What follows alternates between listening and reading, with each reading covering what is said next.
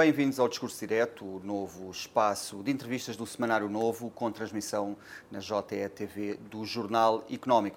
O nosso convidado hoje é Eduardo Catroga, antigo Ministro das Finanças e com uma larga carreira no setor empresarial. Uh, Dr. Eduardo Catroga, obrigado por ter aceito o nosso convite. Prazer, André. Obrigado. Uh, começa aqui a entrevista com um tema de atualidade. Estamos a menos de um mês do Orçamento do Estado uh, e do Governo apresentar a sua proposta para 2023 e, neste momento, perante os desafios da economia nacional e mundial, aqui com a guerra na Ucrânia, de que tipo de Orçamento do Estado é que o país vai precisar para o próximo ano? Olha, portanto, é preciso fazer um enquadramento, o enquadramento macroeconómico e político, das, do cenário uh, para 2023. Portanto, em 2023 uh, vamos assistir, digamos, a um, um ao, continuar do arrefecimento da economia europeia. Eu recordo que as previsões a nível da zona euro, as previsões em cadeia apontam uh, para um arrefecimento nos próximos meses e, portanto, é natural que alguns eh, dizem que caminhamos para uma, uma recessão, outros dizem que ainda ficaremos com um crescimento no terreno positivo, mas ligeiramente positivo. Portanto, temos um grande abrandamento económico na zona euro a caminho de um processo eh, de, de contração da atividade económica durante algum período. Por outro lado, eh, é natural que ao longo de 2022, na parte final, se atinja o pico da inflação, uhum. mas a inflação vai se manter elevada em 2023. Portanto, é outro elemento do cenário macroeconómico para 2023. As, em consequência eh, do processo inflacionista em 2022 e, de, e, do, e, e do, da evolução salarial, quer no setor público, quer no setor privado, uh, tem-se vindo a assistir a uma queda do poder de compra uh, das famílias. Portanto, no fundo, o, o, o, no, no cenário macroeconómico, há que contar que a política monetária é definida pelo, pelo BCE. Uhum. Portanto, o BCE vai, vai continuar a reagir subindo as taxas de juros normalizando a política monetária e caminhando para taxas de juros reais, que é o padrão normal. Hum. O que tivemos nos últimos anos pois, foi o padrão pois. atípico, o padrão anormal. Portanto, as taxas de juros vão subir e isso é outro elemento do, do, do cenário, uh, do cenário macroeconómico para, dois, para 2023. Uh, ah, digamos, a nível nacional, a nível dos Estados-membros, quais são os instrumentos de política? Uh, portanto, a política monetária é do BCE, uhum. uh, os instrumentos de política são a política orçamental e as políticas estruturais do lado da oferta, isto é, o supply side económicos. Portanto, o que se verifica em geral é que os governos esquecem este pilar do supply side, uhum. uh, isto é, todo o conjunto de medidas para melhorar a produtividade e a competitividade, e concentram-se apenas tem tendência a concentrar-se apenas nas políticas orçamentais. E na política orçamental, portanto, no cenário para 2023, eh, nós temos de tomar em, em, em, consideração a realidade portuguesa. A realidade portuguesa é que, fruto de uma grande indisciplina financeira,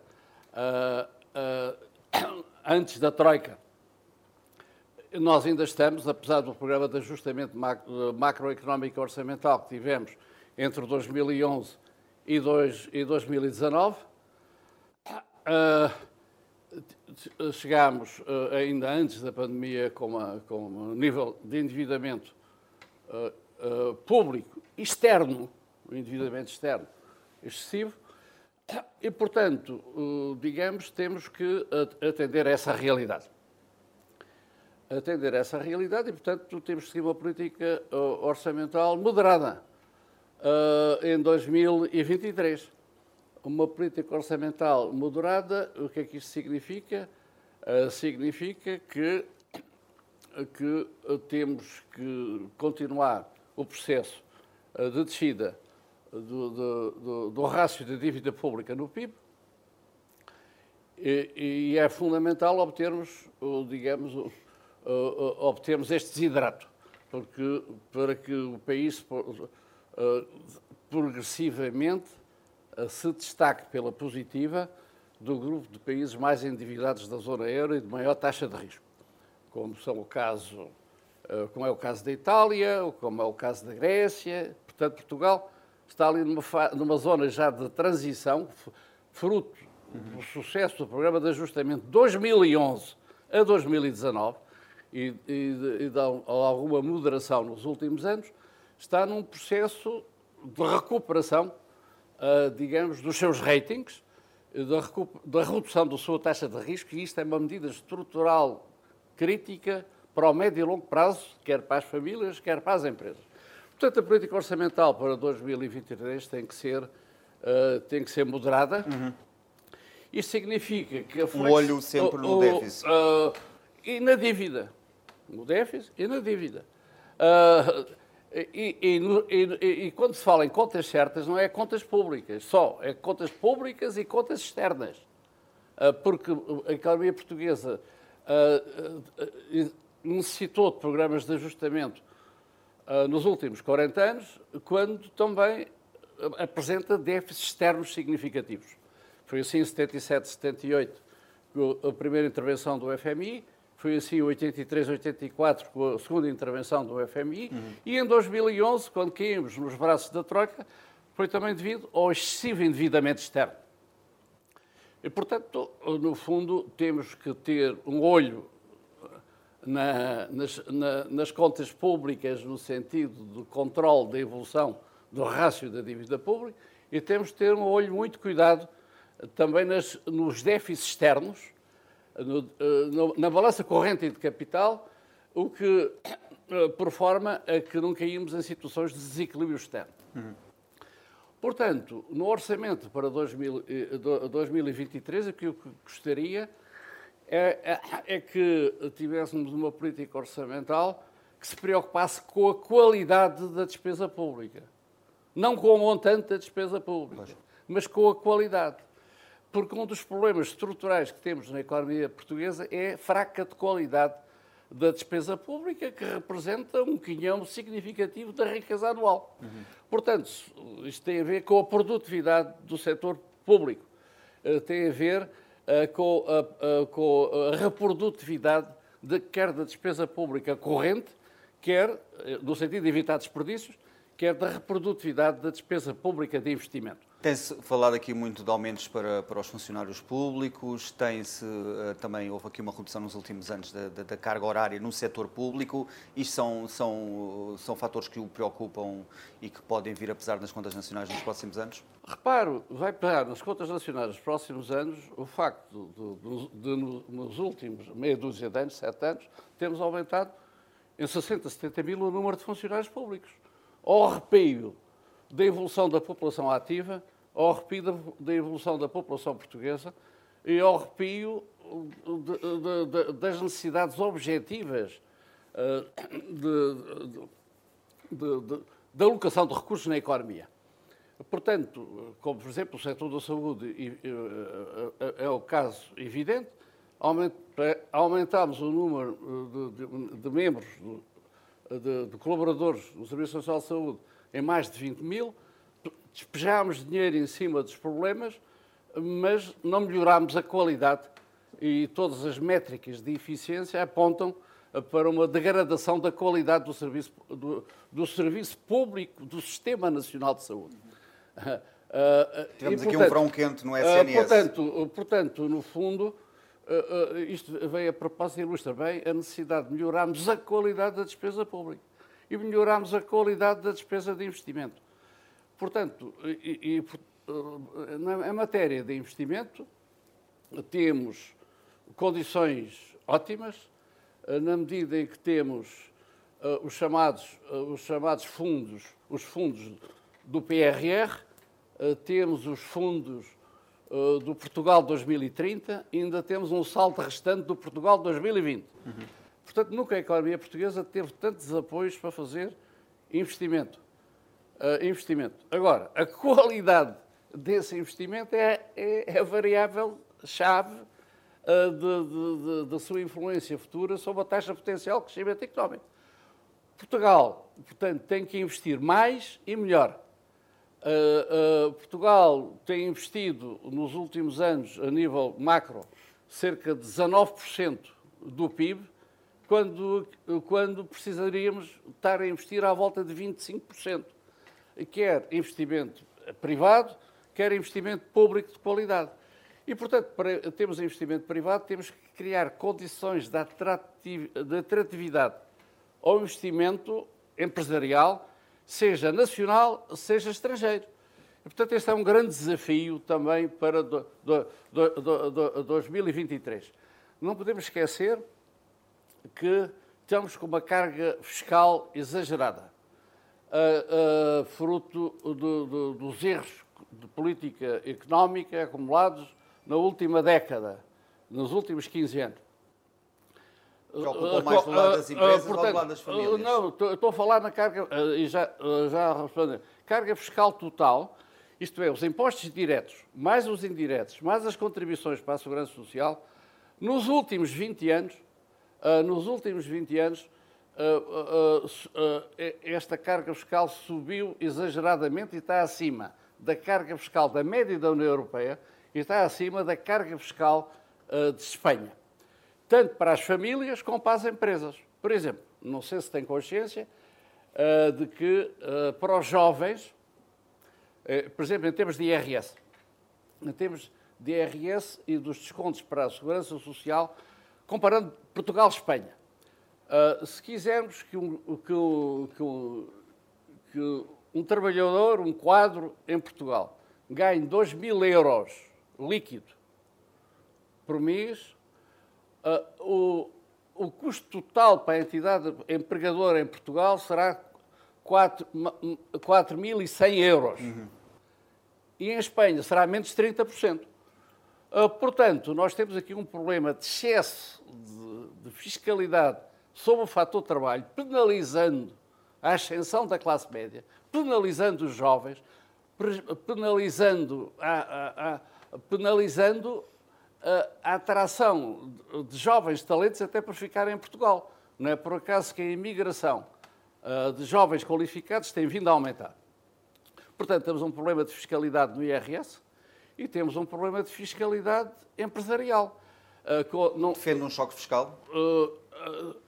há muitos anos que eu defendo o choque fiscal. O que é que é um choque fiscal? É pôr, uh, uh, uh, pôr o nível da carga fiscal uh,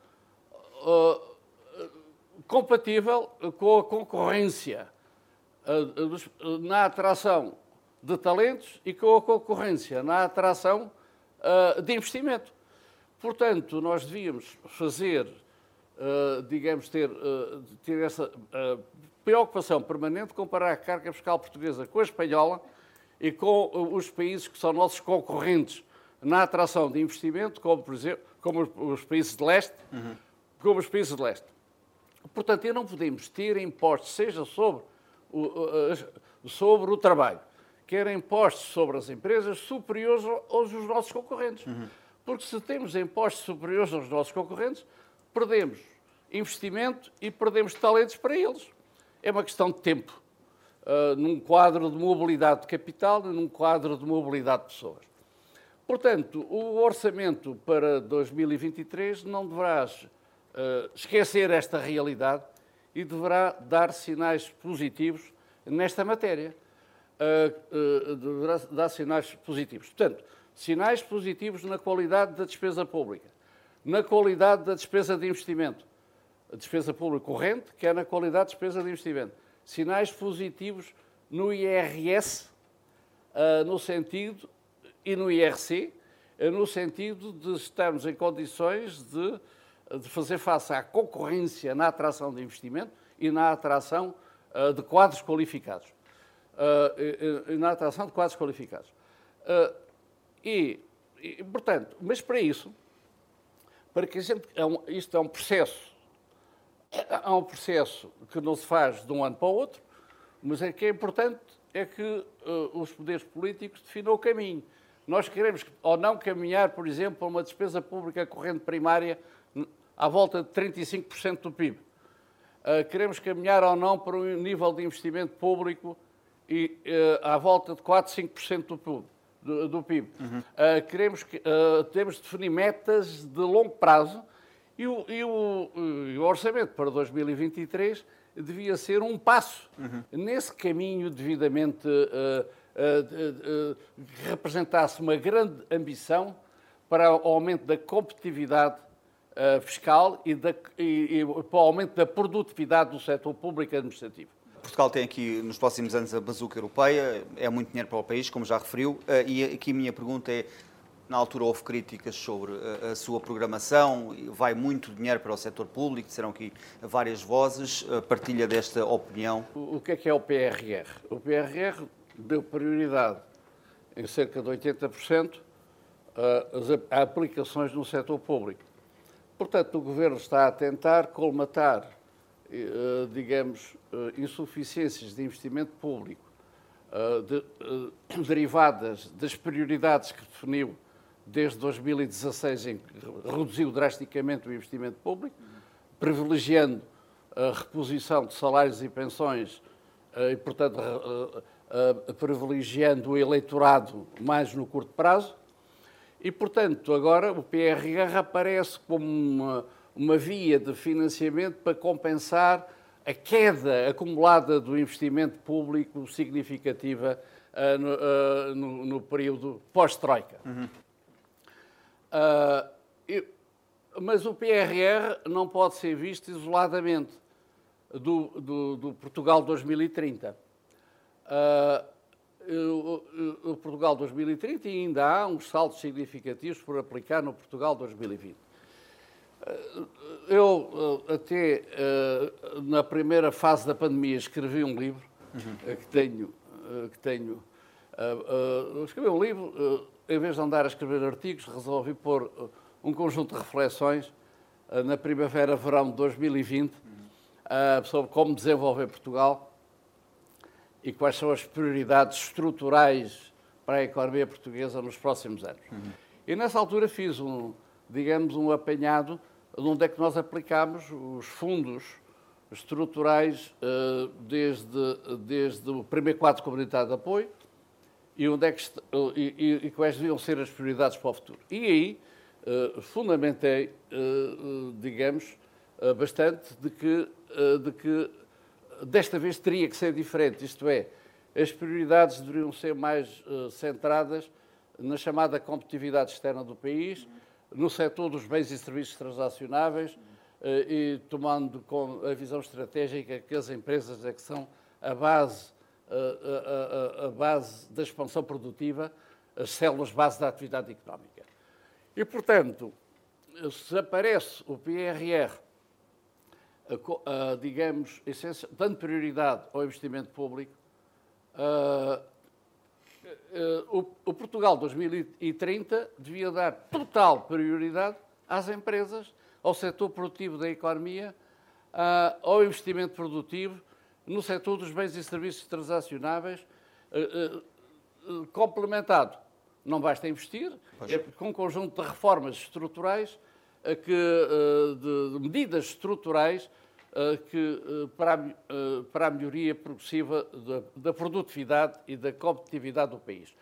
Temos aqui, um, aqui a necessidade de, de Portugal, os, os, poderes políticos, os agentes políticos, económicos e, e sociais, interiorizarem que a produtividade é a fonte do crescimento e da riqueza. no longo prazo, um país não pode aspirar a, a, a níveis de vida elevados sem ter níveis adequados de valor acrescentado. Isto é, sem aplicar os seus recursos financeiros e humanos em atividades de valor acrescentado. Portanto, melhorando a sua produtividade. Portanto, a produtividade do setor, do, do setor público, a produtividade do setor privado, e, e, isto é fundamental, em primeiro lugar, que seja interiorizado. Eu vejo programas de, para apoio às famílias, vejo bem, vejo programas de apoio às empresas, mas não vejo um discurso político de ambição para melhorarmos os níveis de crescimento e os níveis de produtividade do país. Uhum. Uh, do, do, uh, Está só a pensar no curto prazo? sempre a pensar no curto prazo e os decisores da política económica esquecem o pilar do supply side economics, o pilar das políticas estruturais. E neste momento existe até, uh, oriundos da sociedade civil, guiões bem fundamentados sobre quais são as prioridades das políticas estruturais. Ainda há poucos dias a SEDES, a, a, a SEDES publicou um livro, portanto, no, no seguimento de grupos de trabalho sobre os vários domínios críticos para o desenvolvimento económico e social do país. Também já a Fundação Francisco Manuel dos Santos, a Fundação Gulbenkian, para já não falar de contributos pessoais, com, com, uh, pessoais uh, de, de, economistas e, e, e, de livros que têm saído dos últimos tempos. Portanto, o, o, os governos têm um guião daquilo que é preciso fazer pois. para a, atacar os obstáculos estruturais para que o país possa, olha, no âmbito da ambição uh, definida pela, pela SEDES, duplicar o seu PIB pois. per capita nos próximos 20 anos. Ora, isso não pode-se fazer sem medidas estruturais que afetem a qualidade do sistema, uh, do, do, do, sistema da, da, administração pública, hum. em todas as suas componentes escritas, a qualidade do sistema educativo e o desenvolvimento do ensino técnico ou profissional, que é, que é muito esquecido e que é um parente pobre, Exato. e que devia ser um, um, um, elemento motor da qualificação dos portugueses uhum. uh, nos próximos anos. Temos o exemplo da Alemanha, por exemplo. Uh, como, por exemplo, na Alemanha ou na Suíça. Uhum. Uh, o, desenvolvimento do sistema de justiça no sentido de, de, de, alterações profundas no sistema de gestão, do sistema de, de justiça. Mais solidariedade também. Uh, não, e, e, por isso é que eu falo no sistema de gestão do sistema de justiça. Isto é, num modelo de gestão por forma a ter mais celeridade nos tribunais administrativos e, e fiscais. Uh, e, e, portanto, uh, a, a, qualidade dos, da aplicação dos recursos afetos ao Sistema Nacional de Saúde que, que exige uma mudança de filosofia. Nós temos que passar a filosofia ao Sistema Nacional de Saúde, com uma componente pública, componente e uma componente privada e social. Estes subsistemas do Serviço Nacional de Saúde têm que funcionar em complementaridade. Já temos mais de 3 milhões de portugueses com, com seguros de saúde, mais um milhão de portugueses com acesso ao, ao seguro de saúde especial, que é a ADSE. Portanto, já temos 4 milhões de portugueses no sistema, em, em, em, em sistemas alternativos ao sistema, ao sistema, Nacional de Saúde. Então, o Sistema Nacional de Saúde é uma conquista civilizacional, uhum. uh, deve ser aperfeiçoado, mas não podemos tomar uma visão ideológica, uhum. uh, uma visão ideológica, o Ministro da, da, Saúde não pode ser o Ministro do Serviço Nacional de Saúde, uhum. mas tem que ser o Ministro do Sistema Nacional de Saúde. E, portanto, há aqui uma mudança de filosofia e uma mudança, e uma, e uma mudança dos modelos de organização e de gestão e de incentivos. Uhum. Uh, porque, e de incentivos aos profissionais. Uh, digamos, não podemos ter um médico super especialista a ganhar 2, 3 mil euros e a pagar uh, 40% de impostos. Como também não podemos ter quadros, quadros técnicos nas empresas ou na administração pública que, não, uh, que não seja adequadamente remunerados. Mas, portanto, mas para ser adequadamente remunerados, todos nós aspiramos a isso, é preciso ter a ambição de crescer. Uh, portanto, se puséssemos a economia a crescer durante, durante 20 anos, a, a uma taxa, a, a uma taxa na casa entre os 3 e 3,5%, teríamos os problemas das aspirações dos portugueses mais, mais mais, mais solucionados, uhum. teríamos a sustentabilidade da segurança social mais garantida, uhum. teríamos o Estado social mais garantido. Porque o grande inimigo do, do, do, do Estado social, no futuro, será a realidade económica e financeira se nós não conseguirmos dar um salto no crescimento económico. E não há dúvida que nos últimos 20 anos o nosso crescimento foi anémico. Exato. Uh, às vezes iludimos-nos que agora com taxas de crescimento neste período de recuperação pós-pandémica, mas vamos chegar ao final deste ano, talvez, com o nível de riqueza que tínhamos em 2019. Exatamente. Uh, portanto, no fundo, temos, temos que pensar numa ótica estrutural, numa ótica de longo prazo, em todos os fatores que aumentam a taxa potencial de crescimento económico. Porque sem crescimento económico não há desenvolvimento económico e não há desenvolvimento social sustentados. E, portanto, isto precisa de ser interiorizado uh, pelos nossos decisores políticos. Portugal regressa hoje aos mercados. A, a, a entrevista está a ter lugar antes de, de sabermos aqui da conclusão da emissão da dívida, mas tudo aponta que o país vai, vai pagar os juros mais altos no espaço de 5 anos. Uh, o encarecimento do financiamento do país preocupa-o e, e é preocupante para o país? Repare, estamos a voltar a uma situação normal. Uh, digamos, ainda estamos com taxas de juros reais negativas. Uh, portanto, taxas de juros reais negativas uh, não é um padrão normal. portanto, digamos, o país tem que estar preparado para, seja, seja a República, sejam as famílias e as empresas, para o regresso à normalização das taxas de juros. O, período dos últimos 10 anos é que foi anormal. Portanto, eu recordo quando eu fui Ministro das Finanças, digamos, o peso dos juros da dívida pública no PIB eram 6%, caiu para 2%, para 2%. Portanto, no fundo, no fundo as taxas de juro estão baixas. há um processo de normalização que é, é inexorável. E, portanto, digamos, eh, preocupa-me era se os, decisores políticos e empresariais não tivessem consciência que o, da anormalidade uh, da última década. Uh, portanto, estamos a regressar a, uma, a, um regime económico e de inflação normal. Este vai ser o primeiro OE com, com o cunho de, de, Fernando Medina, visto que o, que o, anterior era um documento do, de João Leão. Uh, vai uma, esta vai ser uma prova de fogo para o Ministro das Finanças? Reparo, o Ministro das Finanças hoje, digamos, tem. vai ter que saber dizer não? é muita não. gente? Repare, o Ministro, o Ministro das Finanças tem uma função nuclear no, em qualquer executivo, embora o, o modelo atual do, ministro, do, do, Ministério das Finanças seja um, aquilo que eu chamo um, um âmbito restrito tem essencialmente, o, digamos, o orçamento. E que é uma função importante. Uhum.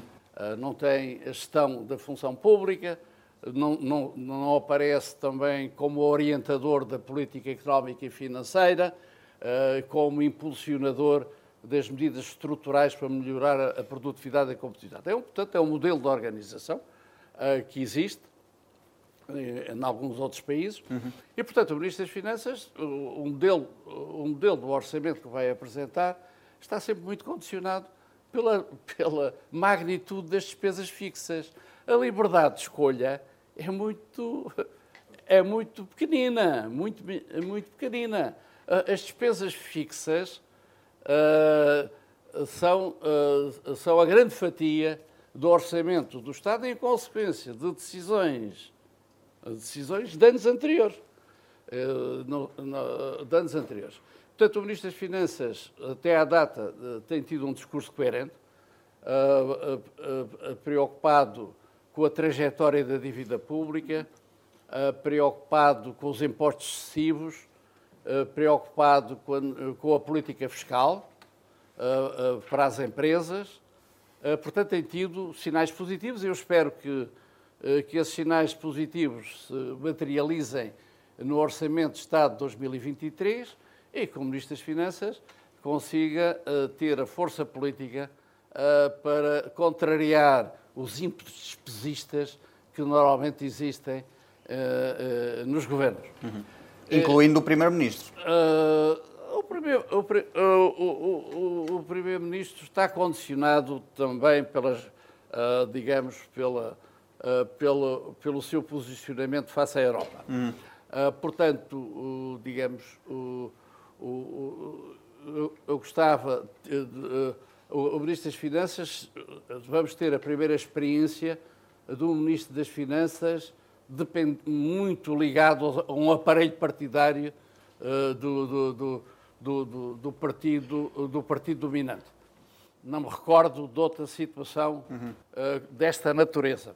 Portanto, isto vai exigir dele uma grande, uma grande coerência, uma grande resistência a pressões. Eu espero que ele, que ele tenha essa capacidade de resistência a pressões e que raciocine, uh, que dê sinais positivos na competitividade fiscal do país, dê sinais positivos na preocupação da qualidade da despesa pública, quer corrente, quer investimento, dê sinais positivos com, a, com as preocupações com a produtividade do setor público administrativo. Uh, portanto, e que dê sinais positivos no sentido de uh, se iniciar um processo de reestruturação da qualidade da despesa pública. Uhum.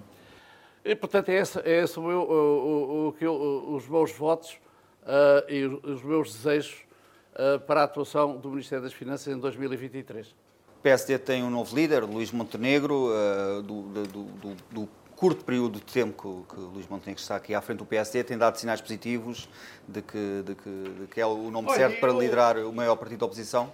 Eu, eu sempre racionei de uma forma independente. Uh, tive uh, tive a muita honra de pertencer a um governo uh, liderado por Cavaco Silva, mas como cidadão independente, uhum. olhando para, para, para, uma, para essa missão cívica e, portanto, eu não conheço bem os meandros do PSD. Uhum, uhum. Uh, agora, pelos sinais que vêm, dá a ideia que uh, uh, quer, trazer, quer trazer propostas positivas, digamos, e quer ter, ser uma oposição construtiva.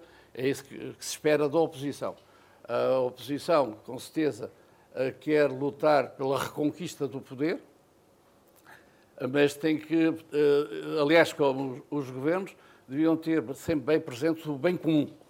Isto é, qual é o interesse, o, o, o interesse permanente de Portugal no, no, quadro da União Europeia, uh, digamos, e, e, e, no sentido de, de, criarmos condições para melhorarmos o nosso nível de vida, uh, no, melhorarmos os indicadores económicos e sociais.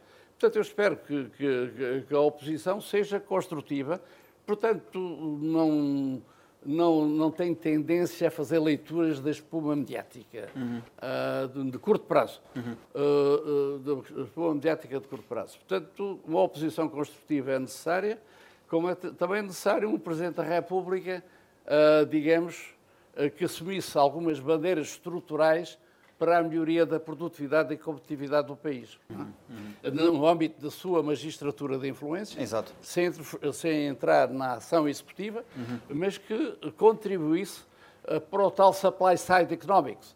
Uh, isto é, contribuísse para criar condições para melhorar uh, as políticas estruturais visando visando a produtividade e a competitividade externa do país. O Presidente da República deve ter aqui um segundo mandato mais vigilante, digamos, mais atento, interventivo? Não, quer dizer, eu não, uh, não, não separo. Ainda por cima uh, com uma maioria absoluta? Uh, não, mas eu não, não, não, não vou por aí. Uhum. eu acho que o Presidente da República tem sempre uma, tem que exercer a sua magistratura de influência pensando no Banco Comum e não, não, não pensando nos jogos políticos de curto prazo. Uh, portanto, uh, digamos, uh, eu gostaria que o Presidente da República assumisse mais bandeiras estruturais no âmbito da sua magistratura de influência. se preocupasse com o por exemplo, com o desenvolvimento do ensino técnico ou profissional. Uhum. E, e, como se preocupa, por exemplo, com o abandono escolar precoce. Eh, que se preocupasse com a, mais com a atração de investimento produtivo para a economia portuguesa, uh, com, uh, com, com, a, com, a, reforma do sistema de gestão do sistema de justiça. portanto, com, que assumisse algumas bandeiras estruturais no sentido de estimular o governo, uhum. estimular o governo a desbloquear uh, digamos, a inação estrutural em, em que tem estado. No, uh, em que tem estado. Uhum. Portanto, no fundo, uh, Portugal, quando há um problema difícil, ah, isto é um problema estrutural. Os problemas estruturais existem para serem atacados. E quando não são atacados, vão-se acumulando, seja no sistema, seja nos sistemas das políticas públicas, seja nos sistemas de atração de investimento produtivo, seja nos sistemas de atração de talentos para a economia e para a sociedade portuguesa. Portanto, eu gostaria de ver o Sr. Presidente da República ter uma magistratura, sua magistratura de influência, aproveitar a sua excelente uh, popularidade para estimular o Governo a, a fazer, a, a, tomar medidas estruturais no lado do supply side economics, uh, que tem a ver com a melhoria da produtividade e da competitividade da economia portuguesa. Uhum. Conhece bem o setor energético, foi chairman da EDP durante vários anos. Eu queria lhe perguntar, olhando para a subida dos preços da eletricidade, do gás e do petróleo, isto é uma tempestade perfeita nos mercados energéticos? Ouça, é, digamos, esta subida uh, tem, tem dois componentes, duas componentes. Em primeiro lugar, uma componente ligada à transição energética e outra componente mais conjuntural, digamos, mais, mais derivada de, de da guerra da Ucrânia, que foi um fator inesperado. Em relação à transição energética, eu recordo uh, que uma transição energética tem uma dimensão técnica, económica e política. Uh, e, e, e, a substituição uh, de combustíveis fósseis, que representam cerca de 80% das fontes primárias de energia, e que tem crescido a nível global uh, uh, por exemplo, cresceu três vezes desde, desde meados dos anos 60, substituir 80%, que é a situação atual, no mix energético em termos de fontes primárias de energia, por energias renováveis é um processo lento. E, por outro lado, o fenómeno da substituição por chamadas novas renováveis não, não uh, é um fenómeno lento. E o que, é que, o que, é que aconteceu? E era previsível que acontecesse e os poderes políticos uh, não, não fizeram a pedagogia necessária. Digamos, como uh, começámos todos a falar de energias limpas, no, nos últimos 10 anos os, diminuíram os investimentos nas chamadas energias fósseis, consideradas sujas. Portanto, não houve aumentos de capacidade nem de, nem de carvão, nem de, nem de gás natural. E, por outro lado, a substituição da produção por energias à base do vento ou do sol uh, não, não, acontece, uh, não acontece de um dia para o outro. E são energias intermitentes. Isto é, precisam de backups, uhum. de backups térmicos ou o backup, o backup nuclear. Portanto, temos aqui na, na, na subida dos preços eh, na subida dos preços uma componente estrutural. A transição energética é por si só inflacionista. Uhum. Implica um aumento eh, de curto prazo, médio prazo, aumento dos combustíveis fósseis.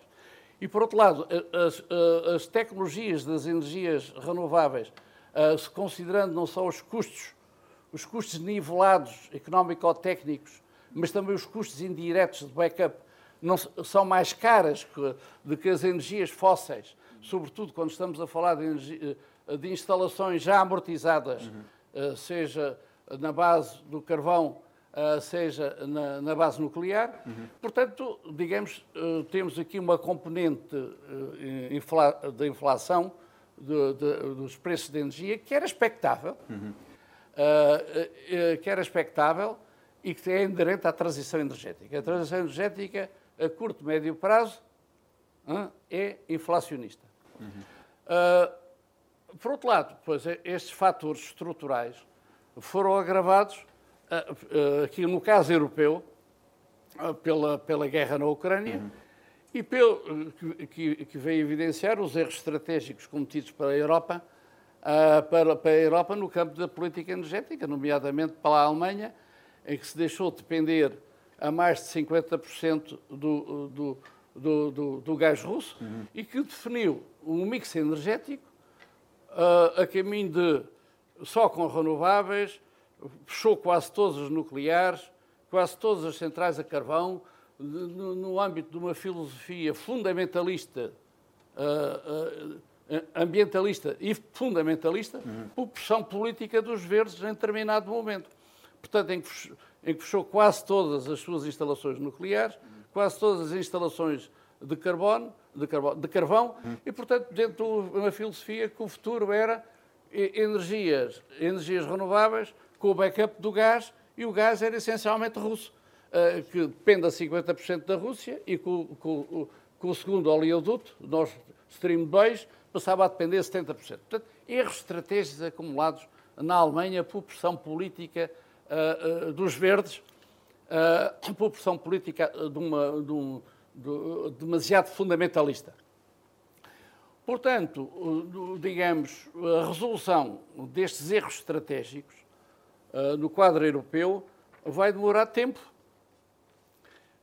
Portanto, claro que passa pela diversificação de, das fontes de aprovisionamento de combustíveis fósseis, claro que passa pelo desenvolvimento das interconexões interpaíses, claro que passa pelo aumento das trocas, das trocas de energia entre os vários países, mas este é um processo lento, eh, claro que passa pelo, pela, pela, pela, pela ação que é muitas vezes esquecida e que agora, no próximo inverno, vamos ter a prova, a prova decisiva, que é a conservação de energia. Uhum. Portanto, as, uh, digamos, a conservação de energia, a poupança, poupança energética. Uhum. Portanto, quando nós falamos no, gás russo, não sei se uh, nível, uh, no gás, por exemplo, a nível europeu, um terço do gás, em termos de aplicações finais, um terço vai para a indústria.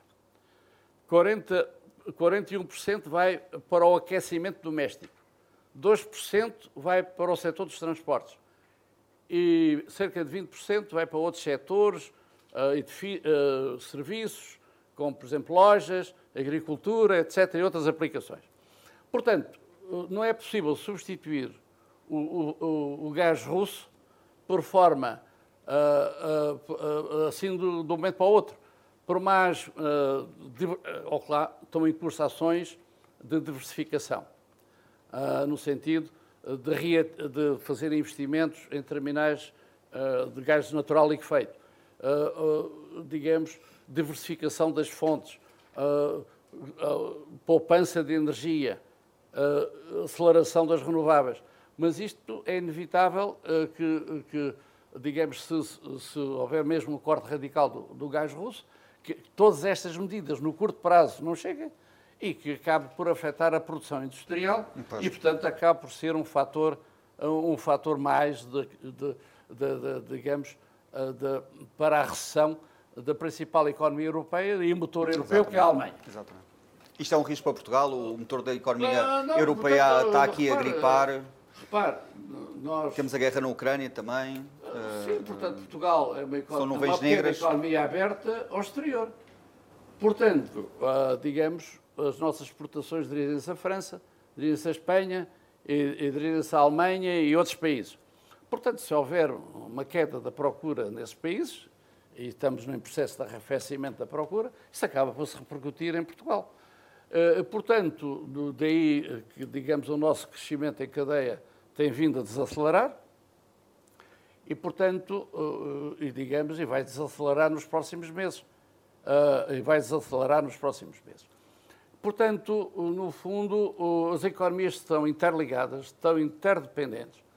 E, portanto, mas temos que às vezes aproveitar os períodos de crise para tomar medidas. Quer dizer, não podemos é ficar só a falar em aumentar despesas, em distribuir, em distribuir rendimentos. Temos eh, eh, digamos, ter ambição política e fazer pedagogia junto às pessoas. Temos que aumentar os níveis de crescimento económico do PIB potencial a prazo, criar condições para que depois tenhamos uma boa recuperação da economia em 2024, uh, boas condições para darmos um salto, um salto no, PIB, no PIB potencial e, e, no, e logo no rendimento per capita. Uhum. Portanto, temos que ter, vamos ter um período, um, um período de curto prazo de sacrifícios, mas vamos, vamos, temos que ter uma, uma luz de esperança de que, eh, de que vamos criar condições para dar um salto no processo de convergência e vamos deixar de estar a caminho do caudal da Europa. Portanto, eu penso que a sociedade portuguesa, se devidamente mobilizada,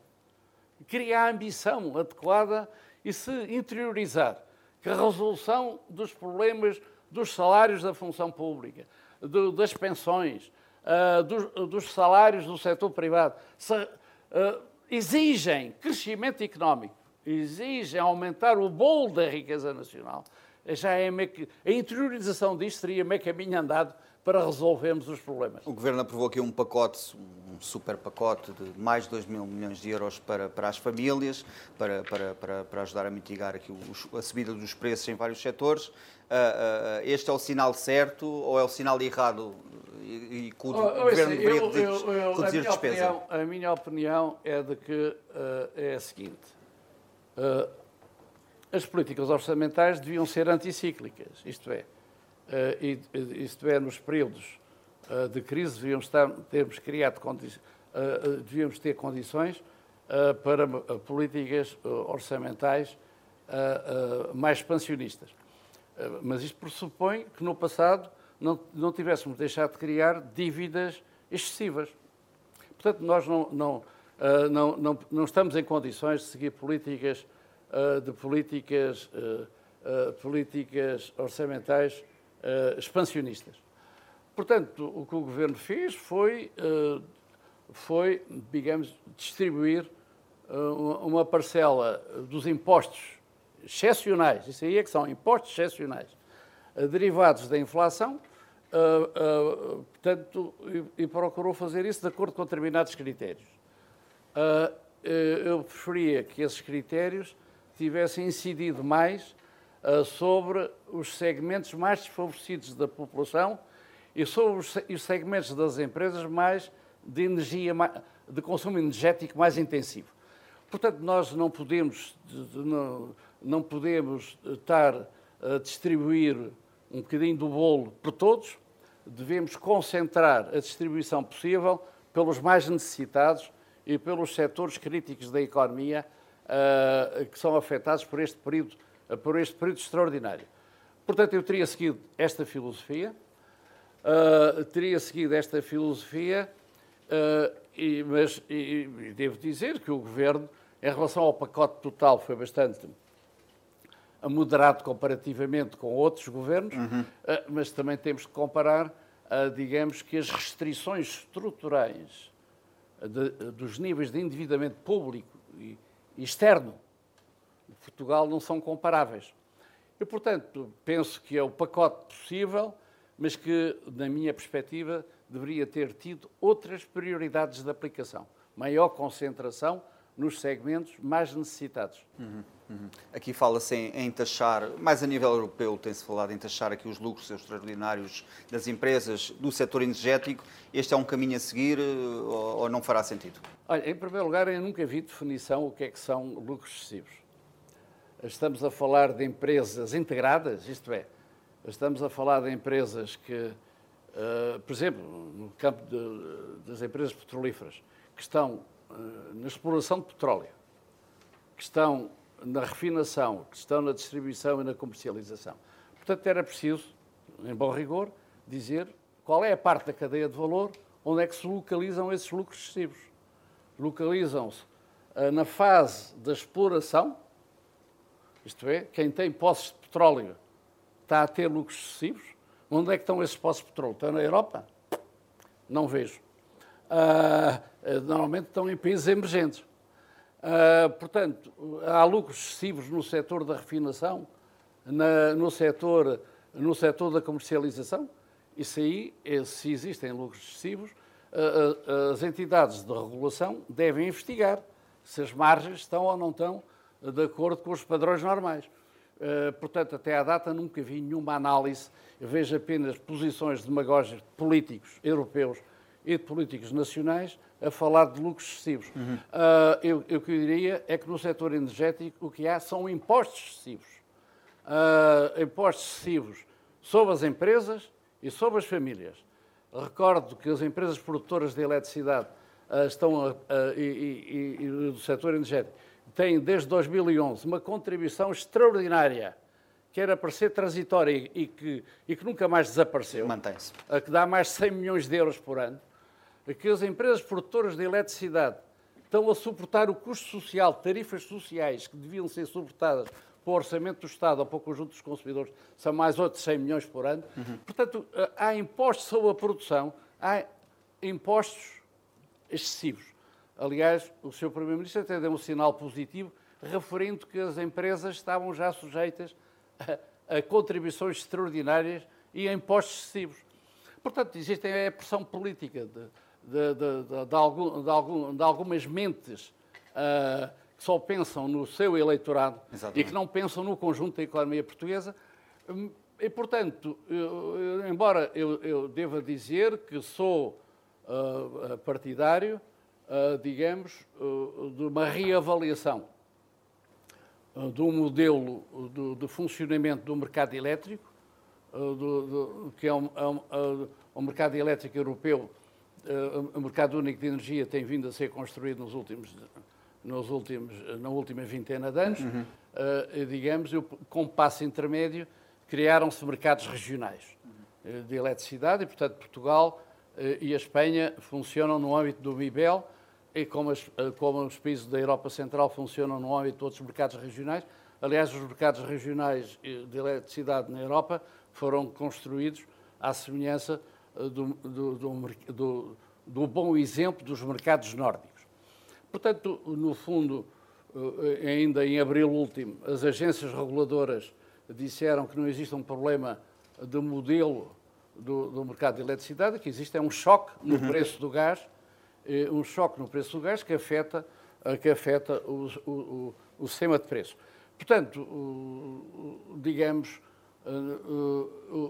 houve o chamado ajustamento ibérico, que o, o, ajustamento ibérico o que é que representa? Representa para aqueles consumidores que têm o preço da eletricidade, uh, sobretudo consumidores industriais, que representam cerca de 20% do conjunto total, uh, que têm os, seus preços de eletricidade ligados ao, mercado grossista, à vista, digamos, são,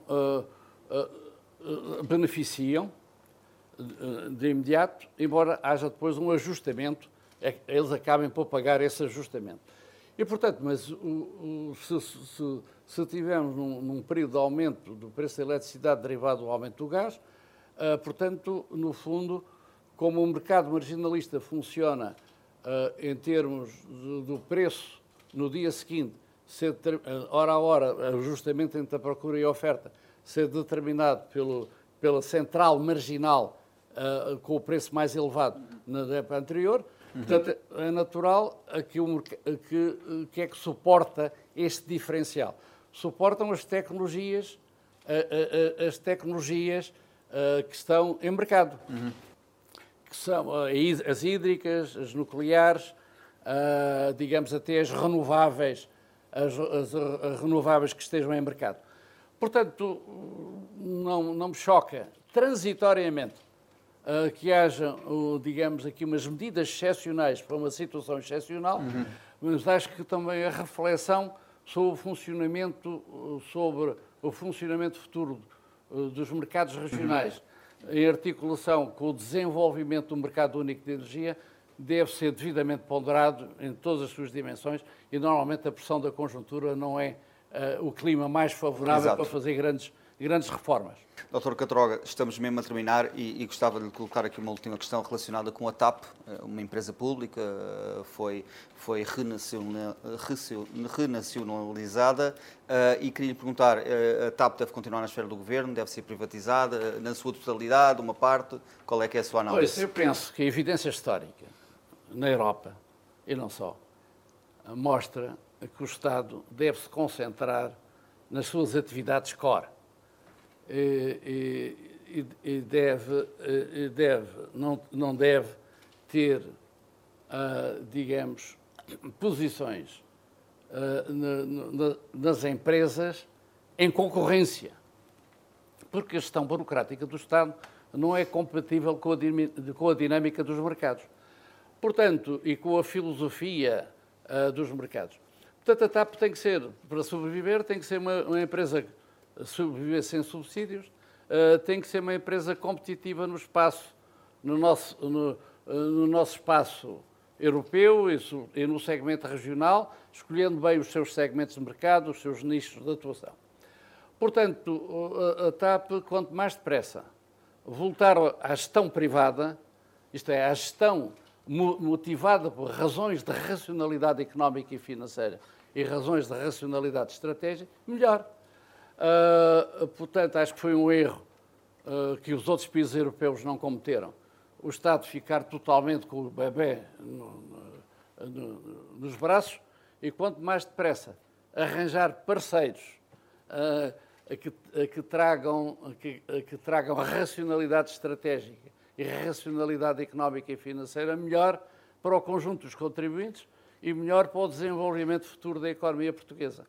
Doutor Catroga, muito obrigado por ter aceito o nosso convite. Muito obrigado, foi um prazer, André. Obrigado. Uh, nossa entrevista uh, chegou ao fim. Obrigado por terem estado connosco. Na próxima semana regressamos com uma nova entrevista do Discurso Direto. Obrigado.